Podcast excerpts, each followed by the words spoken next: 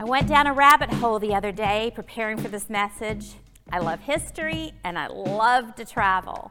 Put them together and add a drop of YouTube, and all of a sudden, I'm down the hole with Alice, learning about the ancient city of Ephesus. Archaeologists can date the site from 6000 BCE, the Neolithic age. It was inhabited all the way until it was finally abandoned in the 15th century while it was occupied by the Ottoman Empire. In its heyday, a thriving coastal city of over 200,000 until it, like the harbor on which it was placed, eventually silted up and the population moved on. Over thousands of years of history, it was ruled by Greeks and Romans, Persians and Syrians, located on the far western edge of Asia, modern day Turkey, and on the far eastern edge of the Mediterranean. It was a location for multiple cultures, religions, languages, and trades. Ephesus was the site of one of the seven wonders of the world, the Temple of Artemis. Its massive theater was home to plays, philosophers, and even gladiators watched by 25,000 people at a time. It has great meaning in Scripture as well. It was a place the Apostle Paul lived for three years. It was a place the Apostle John was believed to live until he was imprisoned on the island of Patmos. While in prison, John wrote to the church at Ephesus in his revelations. Tradition has it that Mary, the mother of Jesus, lived in Ephesus with John and eventually died there. It is a place named in a letter from the Apostle Paul included in the New Testament under the name Ephesians. There is controversy among biblical scholars about whether that letter was actually written by Paul or others who studied under his name. The writing is unique compared to his other letters. But there is agreement that this letter is of major importance it is a letter of doxology, praise, and thanksgiving to God. It's a letter of encouragement and hope. It is a letter of theological reflection. And it's important in reminding those first and second century Christians of Christ followers, of God's grace, a grace so amazing, so divine, so holy, that it was and is always working in this world. A grace given by God to unite all of humanity under the lordship of Jesus Christ. Some of the words in this letter are confusing and seem out of touch with today, so we may want to avoid them. We'll struggle with them. Some of the sentences are long and rambling at times. We may need to linger over them.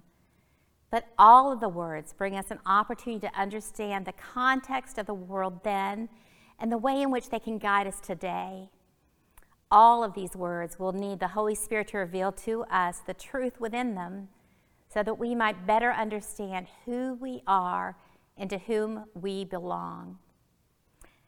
Last week, I visited the newest member of our church family in her home, Amelia. Amelia was two weeks old at the time and had already made an appearance at the downtown church. Like all new babies, she's full of potential, but so much is yet unknown about her life. She has wispy blonde hair and precious eyes nestled in her lovely face. And ever since I heard this quote, with apologies to her mom and dad, I've noticed Winston Churchill words may be true. All babies look like him. But then he says he also looks like all babies. When I held her, I could feel myself beginning to sway, talking to her in a voice that seemed an octave higher than my normal. When I caught her eye, my face broke into a smile. I told myself she was just as excited to see me as I was to see her.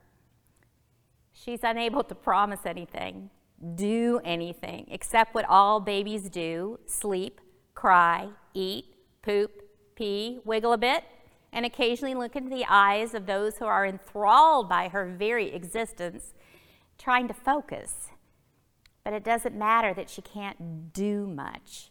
It's enough that she just is.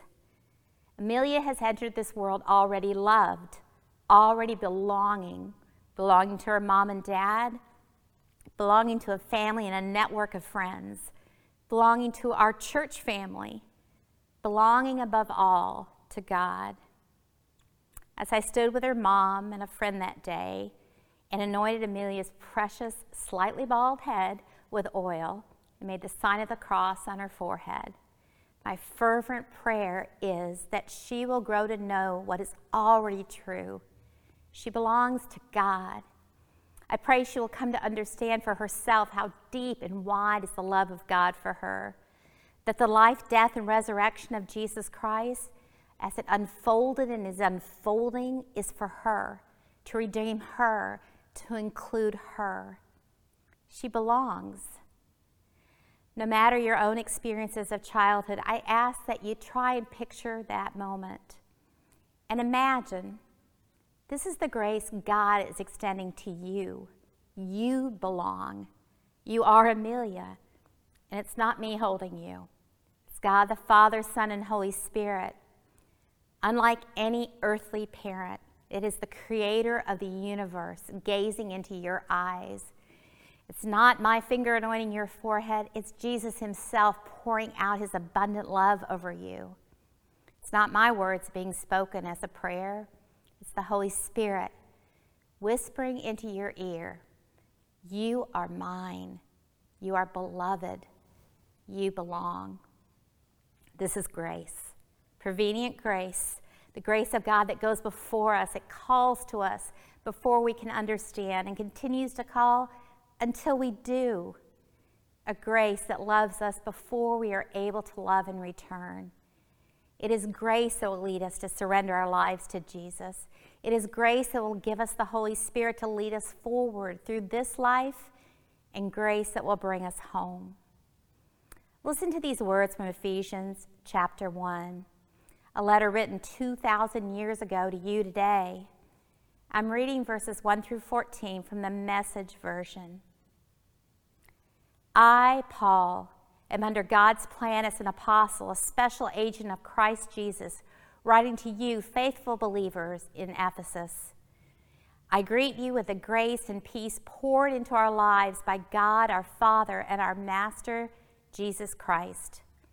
How blessed is God, and what a blessing He is. He's the Father of our Master, Jesus Christ, and takes us to the high places of blessing in Him.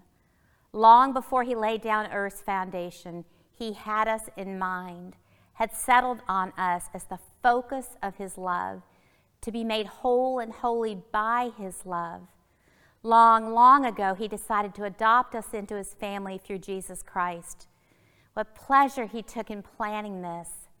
He wanted us to enter into the celebration of his lavish gift given by the hand of his beloved Son. Because of the sacrifice of the Messiah, his blood poured out on the altar of the cross, we're a free people, free of penalties and punishments chalked up by all our misdeeds, and not just barely free either, abundantly free. He thought of everything, provided for everything we could possibly need, letting us in on the plans he took such delight in making.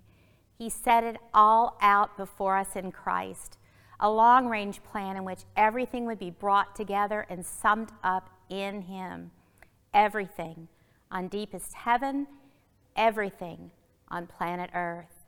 It's in Christ that we find out who we are and what we're living for. Long before we first heard of Christ and got our hopes up, He had His eye on us, had designs on us for glorious living. Part of the overall purpose he is working out in everything and everyone. It's in Christ that you, once you heard the truth and believed it, this message of your salvation, found yourselves home free, signed, sealed, and delivered by the Holy Spirit. The down payment from God is the first installment on what's coming, a reminder that we'll get everything God has planned for us a praising and glorious life. It's in Christ we find out who we are and what we're living for. It is in Christ we're home free. In Christ we belong. In Him. This is the place we're meant to be. These verses in Ephesians assert that from the beginning, God has been about bringing us in, into a life with meaning, into a life of love, into a glorious life. And by us, I mean all of us. God's grace is calling to everyone. Christ Jesus demonstrated God's purpose clearly. The outstretched arms of Jesus on the cross were open to the crowds who were standing to gawk. The family and friends kneeling in grief, the thief hanging next to him, and the Romans who had hammered the nails. Jesus opened the way of salvation to all, and when we step into his embrace in Christ, we can find the belongingness that cannot diminish, cannot be taken away, will not leave us. We are His and He is ours. Author and speaker Brene Brown writes of how important it is to belong. A deep sense of love and belonging is an irreducible need of all people. We are biologically, cognitively, physically, and spiritually wired to love, to be loved, and to belong. When those needs are not met, we don't function as we were meant to. We break, we fall apart, we numb, we ache, we hurt others, we get sick. I believe knowing we belong to Jesus Christ is the way those needs can be met and we can function as we're all meant to, as people who love and are loved. And I'm passionate about those who follow Jesus, throwing wide open our arms so that others might know His love. We can then bend but not break. We may fall apart, but the Holy Spirit living in us and through others can remind us of where the pieces go and help us get back together. We may become numb for a time, but the love of God will not be stilled. It seeps into the cracks and crevices of our spirits. We ache and hurt as all humans do, but we also heal and strengthen and courageously put one foot in front of the other. And we can learn, as we desperately must for the sake of this world, to stop hurting others. There have been times when the need to belong can be overwhelming and lead to great disappointment. You know, when the coach posts who made the team and your name isn't on it, or even when your child's name isn't on it. When a director sends out the cast calls and you didn't make it again.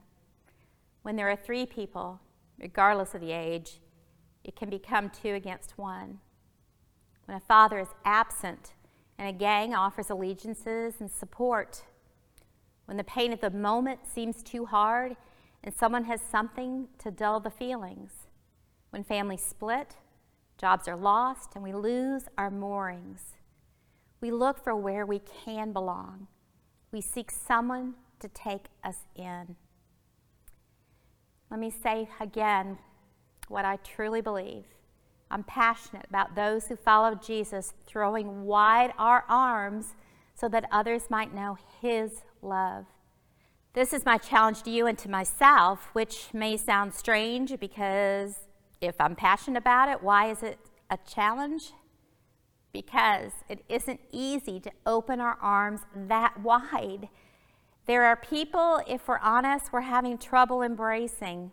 It might feel better to open our arms just a little bit, just a little, maybe a smidge, so that only those we want can come in.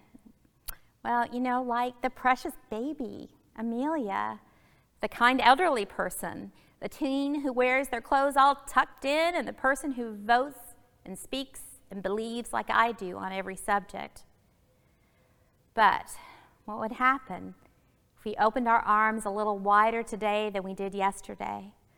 What if we extended the grace we've received a little further today than we did yesterday?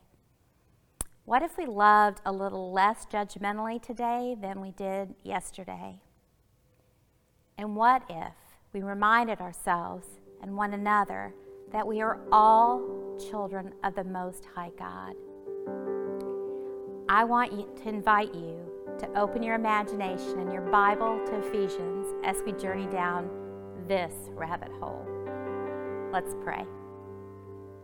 Almighty, good, and gracious God, from the time you laid the foundations of the earth until this very day, you've extended grace to humanity. You've made us all the focus of your love. The arms of Jesus reached out and brought us in. Oh Lord, cause us by the power of your Holy Spirit to begin to embrace all your children. In Jesus' name, amen.